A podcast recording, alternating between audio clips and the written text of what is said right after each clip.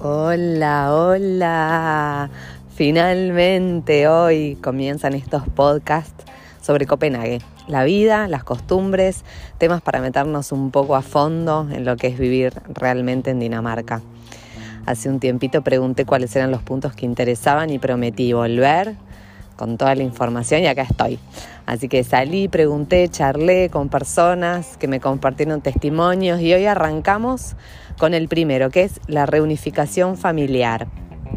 Este es un trámite diferente. Eh, no es lo mismo si ambos tienen nacionalidad europea o si los dos miembros de la pareja son extranjeros en Dinamarca.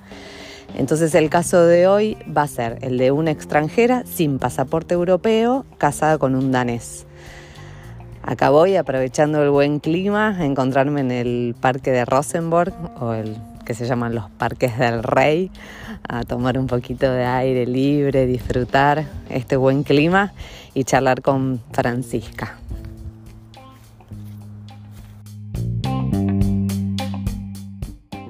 Acá estamos con Fran, nacida en Chile, casada con un danés, viviendo en Suecia. Bueno, vamos a hablar de lo que es reunificación familiar, que esto vendría a ser cuando alguien de afuera se casa, un extranjero se casa con un danés y pide como un permiso para poder residir en el país legalmente. Eh, bueno, eh, tu experiencia es muy interesante y puede ayudar a mucha gente. Es verdad. Así que, este, bueno, contá, bueno, vos te casaste hace casi dos años. Y fue ahí cuando vos hiciste el trámite para esta reunificación. Reunificación familiar, sí, en Dinamarca. En Dinamarca. Eh, ¿Ese trámite dónde se hace? En el momento en que yo hice la reunificación, uno tiene que mandar eh, en el burger, sí. uno tenía que hacer el mandar todos los papeles de, ¿Y qué era, cuáles eran los requisitos que te pedían? Son, se supone que los requisitos son seis requisitos, como, bueno, son más en el fondo, pero son al menos seis que son fundamentales mm. y que uno tiene que cumplir cuatro de seis de los ah, seis requisitos. O sea, como que dos te perdonan si no los claro, presentas. Pero hay algunos dentro de todos los requisitos máximos que son sí o sí que uno tiene que tener. Como por ejemplo te los puedo ir diciendo, pero son, por ejemplo, el departamento, que uno tiene que tener departamento. Uno tiene que tener eh, alquiler, un alquiler, aunque sea a, su nombre. El, el departamento tiene que ser de la persona que con la que yo uno se está casando, o sea, en este caso debería ser de él. Y tiene que ser 20 metros cuadrados, máximo dos eh, personas por eh, como el espacio que de los 20 metros cuadrados y tiene que ser no en un buen en un mal sector. O sea, si por ejemplo que tiene que ser un buen barrio. Claro, o sea, están vetados los barrios que, por ejemplo, son eh, conocidos como como digamos, o sea, te vas a un barrio gueto claro. y ahí ya ese no es requisito, te lo rebotan.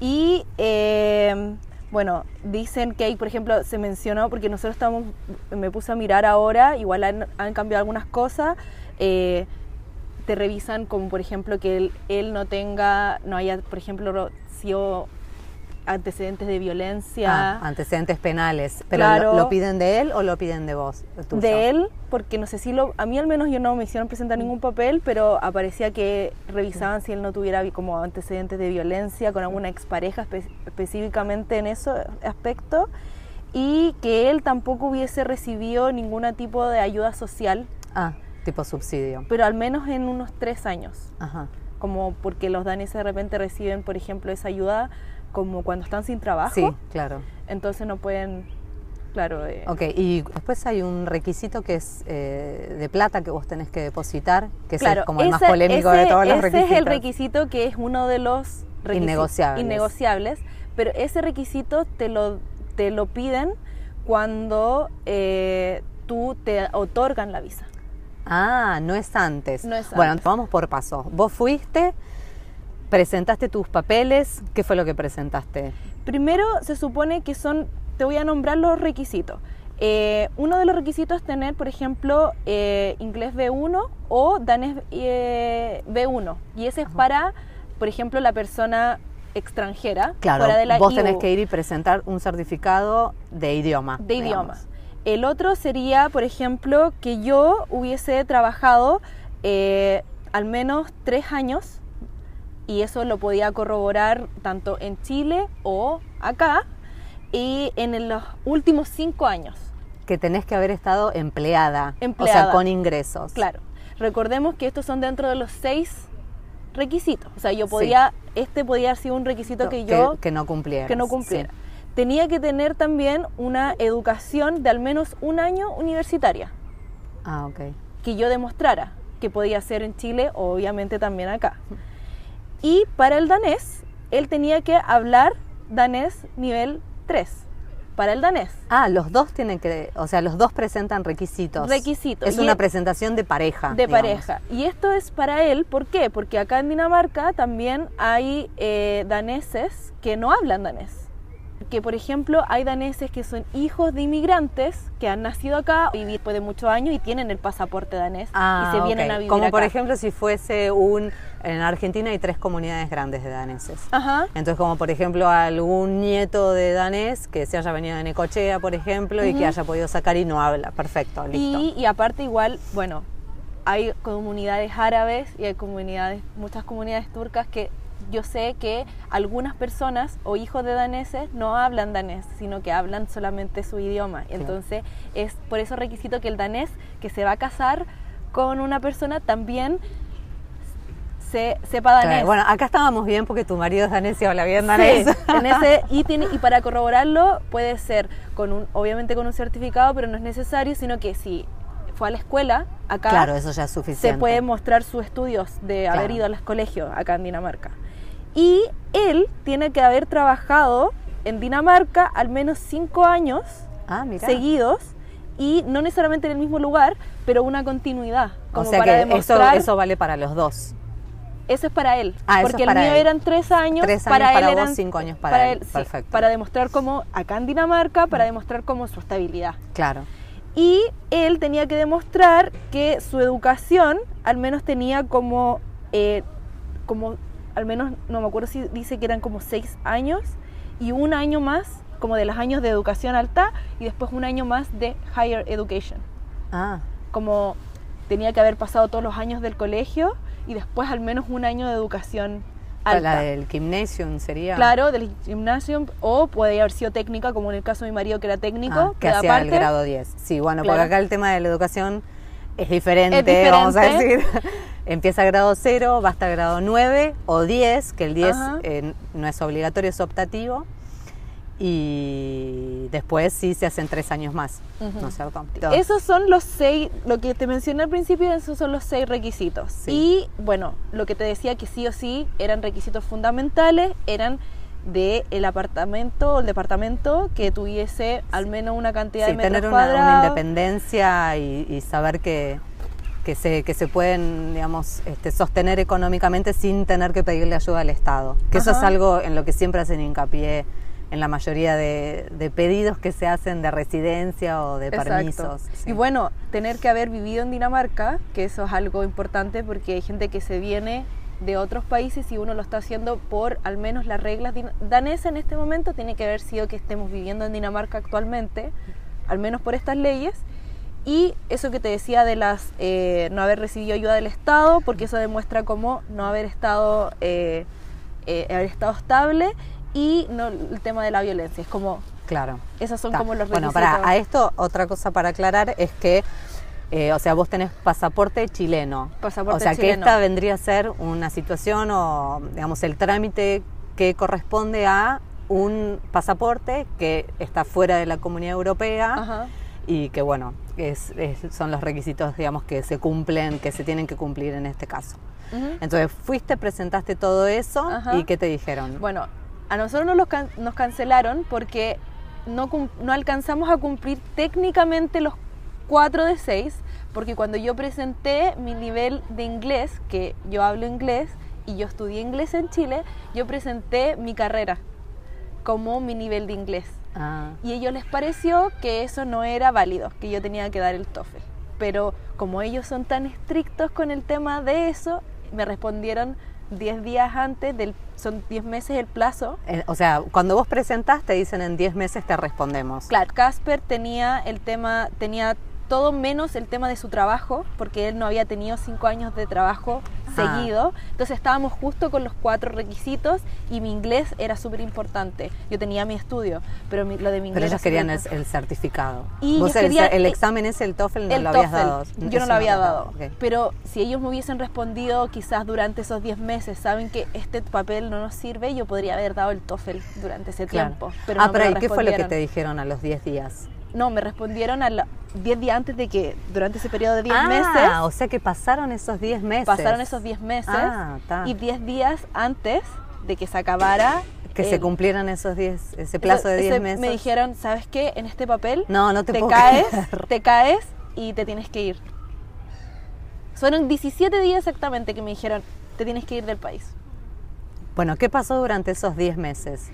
Eh, durante esos 10 meses de espera, vos, por ejemplo, o sea, tenés un permiso para Tengo residir. permiso para residir, tenía salud, pero no tenía derecho a trabajar. Ajá.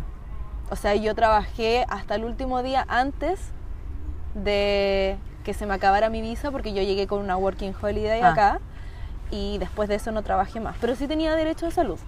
No podía hacer ningún tipo de voluntariado, eso estaba prohibido dentro Ah, de la. también. O sea, tenía muchas ganas de hacer voluntariado porque fue bastante malo no trabajar durante ese tiempo, pero tampoco está prohibido porque también tienen miedo a que yo trabaje durante ese periodo. Claro. Entonces, hacer un voluntariado es muy fácil que una persona haga ese voluntariado y que por debajo la persona te pueda Claro, tratar de pagar. Sí.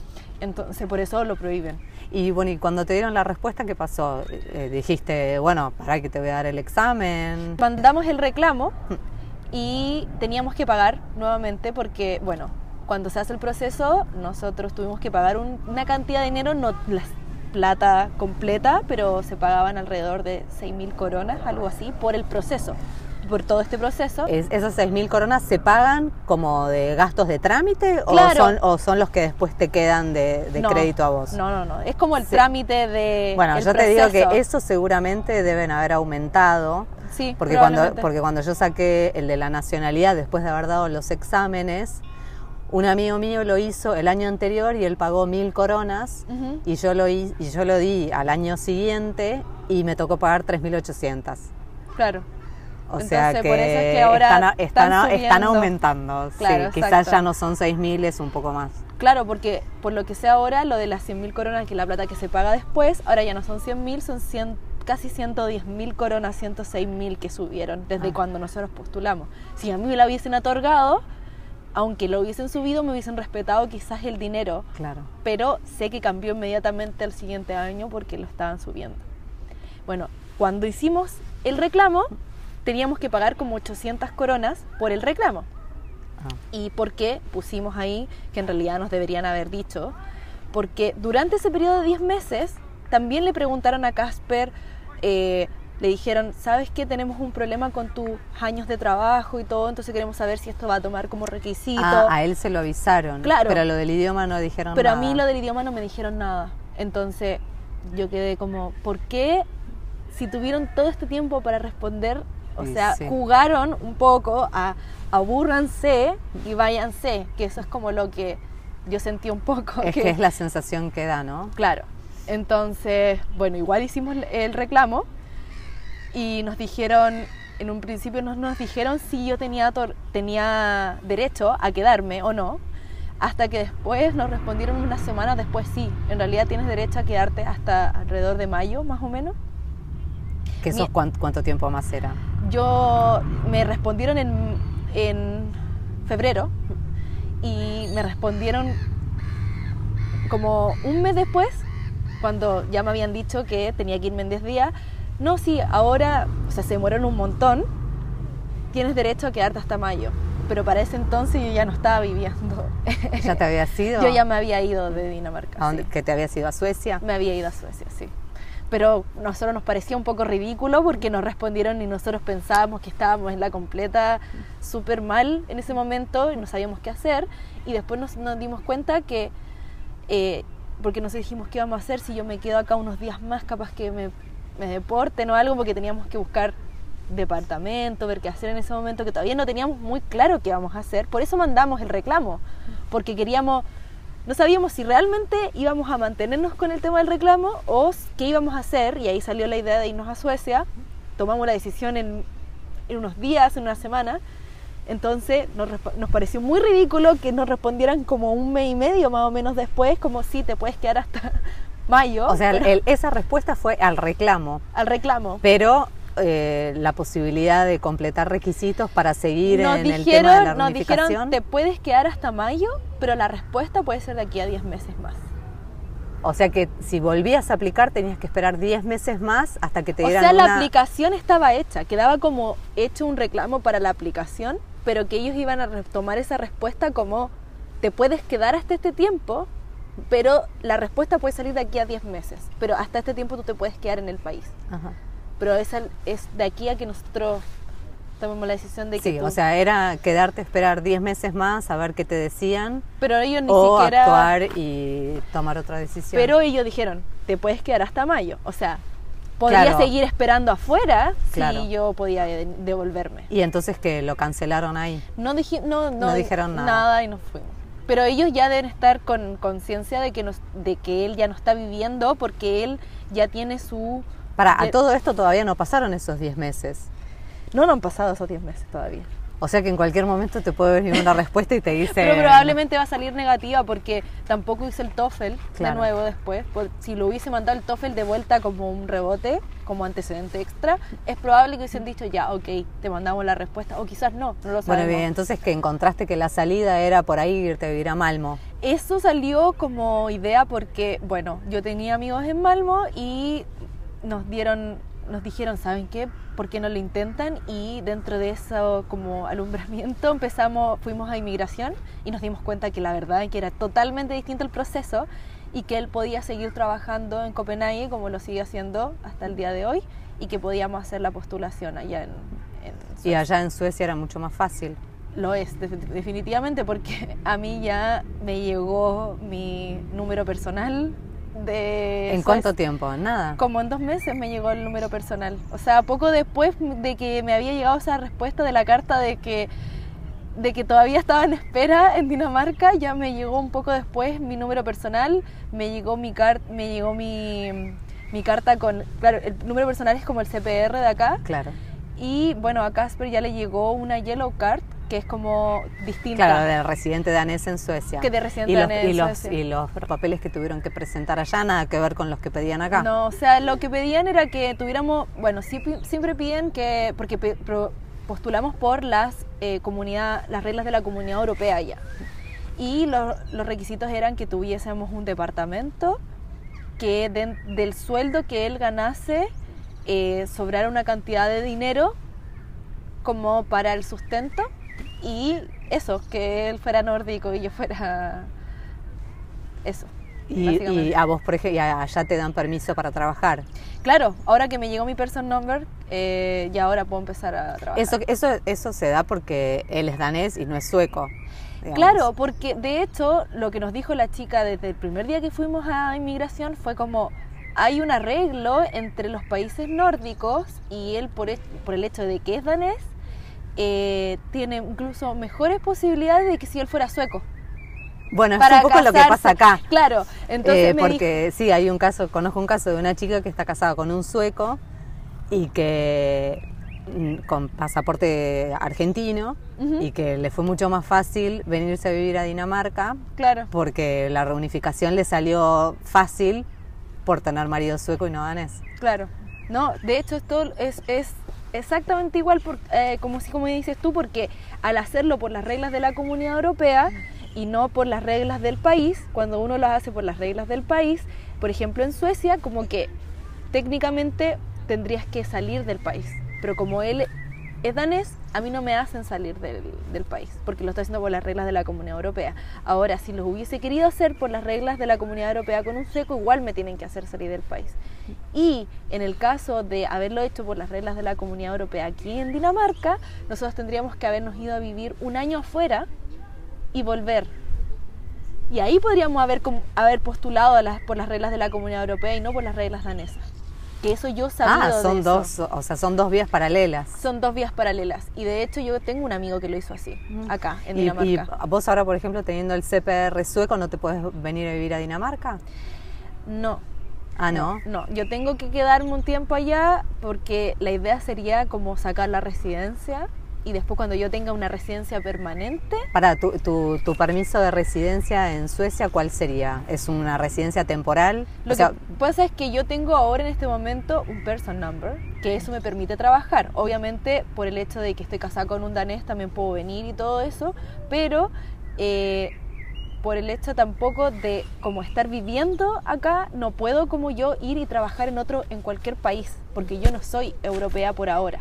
Cuando a mí ya me den una residencia permanente, yo ahí yo puedo decir, ok, me devuelvo a otro país, porque yo ya tengo una residencia permanente. claro, y eso, eso cuánt- cuántos años tienen Son que como pasar. tres años. ¿Tres años? Tres años, sí. Entre años yo ya teniendo mi residencia libre, yo voy a poder volver a Dinamarca y me voy a poder venir a vivir. Claro. Que Bueno, es nuestra idea. ¿Ah, sí? Volver. Sí, porque él ama. Como todo danés, Bueno, vos ama su también, país. vos no, también. Y yo también amo Dinamarca, sí. Y aparte su familia está acá y todo. Pero no estamos, no estamos lejos. Sí. Ahora, habiendo pasado por todo el proceso eh, y, y conociendo la historia, eh, ¿hubiese habido algo que, que hicieses diferente si tuvieses que hacerlo ahora ya O de sea- cero? O sea, con Casper hemos dicho mil veces que nos hubiésemos ido, ido a Marmo antes, porque ahora estaríamos listos. O sea, tendrían, probablemente a mí ya me hubiese llegado mi, ter- mi residencia temporal, que en este momento no me ha llegado. Eh, me llegó solamente el número personal, pero me tiene que llegar después la, la PIN card, que me va a llegar probablemente por unos años. Pero ah, si lo hubiese hecho hace un año atrás, quizá Claro. me hubiese llegado. Y lo otro es que, bueno, estaríamos quizás hasta más cómodos porque cuando nosotros nos fuimos a vivir o cuando nos casamos en un principio, como yo no podía trabajar eh, estando acá en Dinamarca, obviamente eh, fue difícil para nosotros, no fue fácil. Y ahora, estando, o hubiese, se nos hubiésemos ido a vivir a Malmo, yo podría haber empezado a trabajar desde un inicio. Entonces, la economía hubiese sido distinta. Ahora, no estamos arrepentidos de toda la situación, porque las cosas son como son en algún Sí. momento, pero Y este- hubiese sido más ideal. Sí, claro. ¿Ustedes dónde fue que se casaron? ¿En Dinamarca? Sí, en Dinamarca. ¿Se sí. casaron por, en- en- por civil o en la iglesia? ¿Por la iglesia? Ah, sí, ah, por yo la iglesia. Sí, es que es Bueno, bonito porque- el rito, es bonito sí, el pero aparte que, bueno, al menos yo tengo la idea de cuando me casé por iglesia acá, el casamiento válido es justamente ese porque la iglesia es lo que, mm, lo que vendría a ser como mm, eh, el registro nacional de las personas. Ajá. Eh, cuando haces cambio, yo por ejemplo a mis chicos les cambié el apellido, les puse el mío. Ellos cuando nacieron les puse uno que es tradición acá de la familia y después el apellido de mi marido y después dije, no, ¿por qué? Le voy a poner el mío y ese trámite lo tuve que hacer en la iglesia. Sí, sí, Porque- exactamente. Y de hecho a mí la iglesia, bueno, cuando yo me casé también, o sea, me hicieron la pregunta un poco antes para que ellos me pusieran mi nombre danés. Ah, vos te lo cambiaste. Y yo también me lo cambié legalmente. Claro. También. Así sí, que, eso, eso no lo, eso no lo hacen en, en el, digamos, en el Godhus, el, No.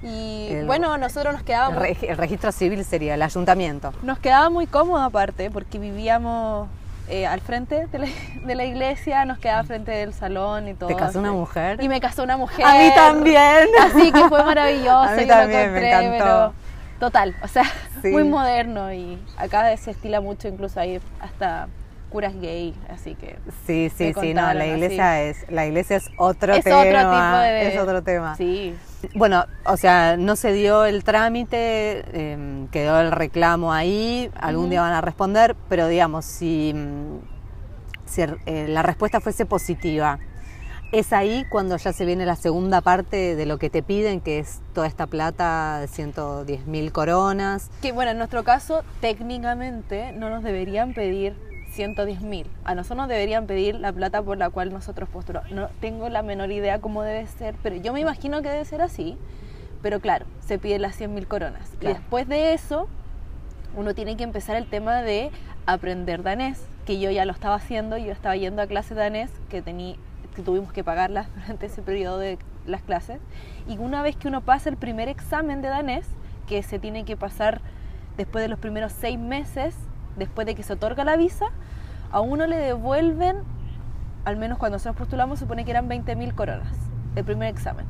Y después que uno pasa el segundo examen, te devuelven 10.000 coronas. Y esas 70.000 coronas quedaban adentro, como en un fondo. Es como una garantía. Como una garantía por mí, porque yo no soy europea. Y 10 años después, si yo no me la he gastado o lo que quede en esa garantía, lo devuelven. ¿Y cómo te la puedes haber gastado? socialmente o, o, haber estado sin trabajo o algo por el estilo. Como Pero- algo pero- social, que van como un seguro de mí como persona. Claro, No, no sé claro. si tiene que ver algo como... No, digamos como que quedan ahí mientras vos tengas buena conducta, no generes ningún problema o ninguna demanda gasto, al Estado, claro, claro. exacto. Y después entonces, después de esos 10 años te lo devolvería. Para todo esto vos tenés que estar, seguir casada, Claro, o sea, haberte bancado todo el proceso y con una sonrisa. sí, ¿no? Y aparte que, bueno, tú, eso tú lo sabes.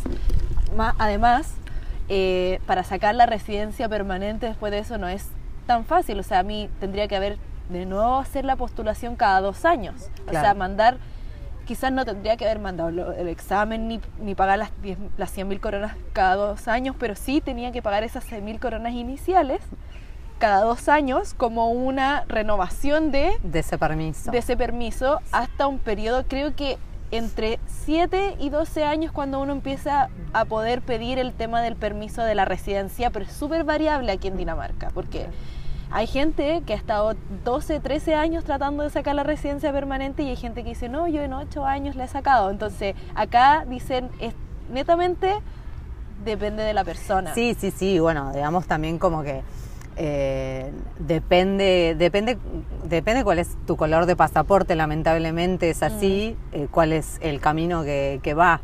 Eh, es otra historia distinta si uno tiene pasaporte europeo, que no quiere decir tampoco que sea súper fácil, porque en los últimos años cambió muchísimo. Eh, hubo políticas que cerraron mucho el tema de la inmigración y yo creo que si bien mi experiencia fue otra, la paciencia hay que tenerla, la perseverancia hay que tenerla Sí. y nada, y alimentar un poco el amor por el país porque hay veces Y que lo se otro hace un que poco... yo le decía a Casper es que, claro, o sea, técnicamente de aquí a unos 12, 13 años puede ser que saque una residencia, pero ¿qué sabemos de aquí a 12, 13 años cómo cambian las leyes, cómo cambia También, la forma? O sea, claro, también. si ya sabemos que de aquí a un año ya cambian las cosas tan rápido aquí en Dinamarca, ¿cómo va a ser de aquí a 12 años? O sea, no sabemos qué va a pasar de aquí a 12 años. Yo sé que obviamente quiero estar con él, pero no sabemos cómo van a cambiar las circunstancias del, del mundo en general. Entonces, por eso yo creo que fue la más sabia decisión decidir tratar de, no sé, hacer las cosas en Suecia, que sabemos que me van a dar la residencia mucho más. fácil. Bueno, y ahora en Suecia está todo... O sea, va- Está- va estás todo como, bien. estás bien como en la provincia más cercana de Dinamarca. Sí, yo siento que estoy como, como, bueno, como decimos los chilenos, como si viviera en otra comuna. Claro. Bueno, sí. Porque Bueno, acá me- también hay, hay comunas. Es claro, o sea, es que es como media hora más. Es que lo que pasa es que las comunas aquí en Copenhague son como de cinco minutos de Das cinco pasos y cambiaste de comuna. Entonces no es lo mismo. Pero en Chile las comunas hay diferencias malas. Yo creo que en, en, en Argentina lo mismo, en, en, en Buenos Aires igual. Entonces para mí yo me siento como que de verdad viviera media hora, 40 minutos. O sea, los chilenos se demoran en Santiago más en llegar a su trabajo, a veces una hora, Sí. una hora y media, Y sí, de lo, que, de lo que Casper se demora en venirse a trabajar Claro. todos los días. Claro. Y bueno, nosotros nos sentimos privilegiados que él tenía un buen trabajo acá en Copenhague y que aparte, desde mucho antes, o sea, él le habían pasado un vehículo para trabajar. Entonces, gracias a eso es que él se puede ir en el trabajo, ir al trabajo todos los días y no es que le devuelvan todo, pero sí parte de los taxes que él es danés, se lo devuelven cuando él Claro, bueno, esa es la ventaja de vivir en Suecia y trabajar en Dinamarca. No es todo, o sea, salimos con un poco de pérdida, pero puede recuperar algo de la plata, porque eso es algo por distancia, por los metros que le salen distancia, uno recupera una cantidad de dinero. Claro. Bueno, me parece que está clarísimo. Mm. O sea, es, es un, es un, parece que es un, un dos, tres pasos, pero en el tiempo es como un periodo Sí. este, para trabajar la paciencia. Eh, pasará, volverás, Ya me enteraré. Sí, yo creo que sí, pero hay que ir Pero, viviéndolo. pero pensás que hay que intentarlo. Sí, Hay que intentarlo. sí, yo creo, bueno, depende de cada experiencia, de cada persona, pero, o sea, sí, yo creo que le recomendaría a una persona que estuviera en la misma circunstancia que yo, quizás yo creo que les diría intenten irse a Suecia primero. ¿Sí? quizá.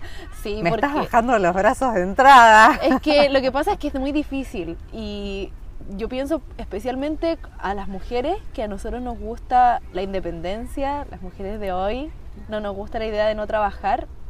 El hecho de dejar de trabajar es algo difícil. Sí. Entonces, yo eso es lo que veo, no recomendable. Y el tema de trabajar en negro, o sea, yo no lo recomiendo, porque no, o sea, eso no. Eso es difícil acá, es, es malo, y aparte que si llegas a trabajar en negro te van a tratar mal, porque obviamente se aprovechan de la circunstancia en la que estás trabajando en Sí, negro. es genial lo que estás diciendo porque es estoy súper de acuerdo. Entonces, por eso mismo, que por eso yo recomiendo, eh, eso es uno de los puntos que yo creo que raya en mi, mi sensación de decirles por qué Suecia cambia la situación, porque si ustedes se van, la gente se va a, a probar en un país que no piden ese requisito, si es una cosa como la mía, exactamente como la mía, en el que tienen que esperar ese tiempo, les recomendaría eso. O irse, postular aquí en Dinamarca, irse afuera un año, como lo hizo un amigo, y volver a postular después de un año acá, pero con las reglas de la Comunidad Europea. Ah, Esos 10 meses que tuviste que esperar fueron difíciles para vos acá. Fueron difíciles por eso, por el tema de mi estar sin trabajo, porque eso yo no estoy acostumbrada, por más que él es muy danés, generoso, Sí, como sí, son sí, que somos una sociedad, digamos. Claro, eh, El matrimonio es una sociedad. Claro, pero por lo mismo, por ser una sociedad, las mujeres acá, por más que tengan, los hombres tengan buena situación económica, a la mujer no le gusta quedarse en la casa, a la mujer le gusta trabajar y hacer sus Sí, cosas. sí, sí, creo que a la mujer tampoco le gusta eso de estar pidiéndole plata para, te- para poder comprar algo. O sea, no, eh, la mujer ah, es independiente y siempre va a ser independiente y, y también eso se nota en la forma de ser de ambos. Entonces, y en las conversaciones que uno tiene con el medio y todo. Entonces, igual es difícil estar en esa situación. Yo eso es lo que creo. Entonces, por eso yo recomendaría eso. Pero si es con una persona que no sea danesa y se postula por la com- otra por las reglas de la Comunidad Europea, obvio que ahí eso, es otra historia. Es otra historia. Sí, sí. Bueno, Es es otra otra, historia. historia. veremos si lo contamos en algún momento. Sí. Bueno, un millón de gracias. Acabamos de inaugurar el primer podcast, Sí. este, así que me pone re contenta de haberlo hecho con vos, que nos conocimos por Instagram, Sí. esas cosas raras que Sí. que, que sí, que suceden hoy. Este, así que bueno, un millón de gracias. Gracias que, que te viniste y que te tomaste también un tiempo Sí, para que nos supuesto. encontremos acá, que no sé si por ahí se habrá escuchado algún sonido de pajarito, porque estamos en el parque. Pero Disfrutando muy a la caso. danés, muy a la danés. Sí, muy hippie.